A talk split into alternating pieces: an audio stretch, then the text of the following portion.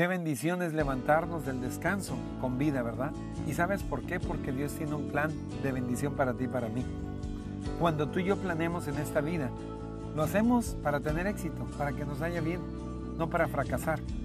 Y fíjate que en la Biblia, en Jeremías 29:11 dice así, porque yo sé muy bien los planes que tengo para ustedes, afirma el Señor, planes de bienestar y no de calamidad a fin de darles un futuro y una esperanza.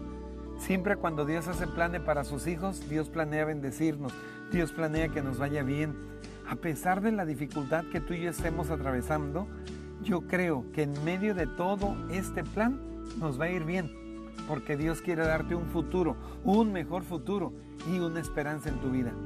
Te saluda el pastor Bigri y mi deseo siempre será que Dios te bendiga y tú, aunque no comprendas el plan que hoy estás viviendo, Dios te va a bendecir.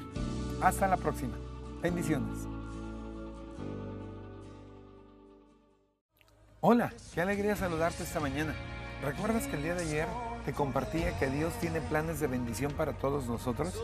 Debes de creerlo. Pero no sé si te ha pasado que muchas veces nuestros planes se frustran por habernos detenido. Seguramente alguna mañana te levantaste queriendo hacer ejercicio o, o, hacer algo, pero vino la pereza y te dijo, ya no lo hagas, hazlo mañana.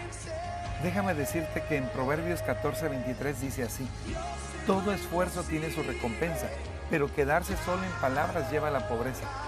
Tú puedes tener planes y decirlo a todo mundo, escribirlos, pero si solamente te quedas en las palabras y no te esfuerzas, nunca vas a alcanzar la recompensa que Dios tiene para tu vida.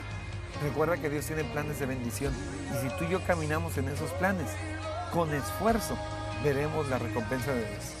Te saluda el pastor Bigri y te desea un buen día. Dios te bendiga.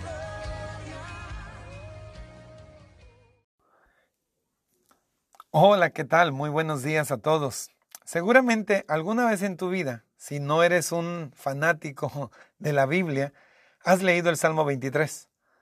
Y el Salmo 23, versículo 1 comienza diciendo, Jehová es mi pastor y nada me faltará. Fíjate que todo ese salmo, todo lo que dice, habla, declara, habla a futuro, habla a que va a suceder. ¿Por qué? Porque la fe siempre habla a futuro, siempre habla hacia lo que viene, hacia lo que vamos a ver. Y yo te invito a que en esta mañana, a que este día y que toda tu vida hables declarando que Él es tu pastor. ¿Qué es un pastor? Alguien que te guía, que te cuida y que te alimenta, te sostiene. Y si tú pones a Jehová como tu pastor, créelo, nada te hará falta. En esos tiempos, nada te hará falta. Créelo y decláralo en el nombre poderoso de Jesús y verás la gloria de Dios. Te mando un fuerte abrazo eh, a la distancia. El pastor Vicry Romero de la iglesia Tú Tienes Esperanza. Que tengas buen día.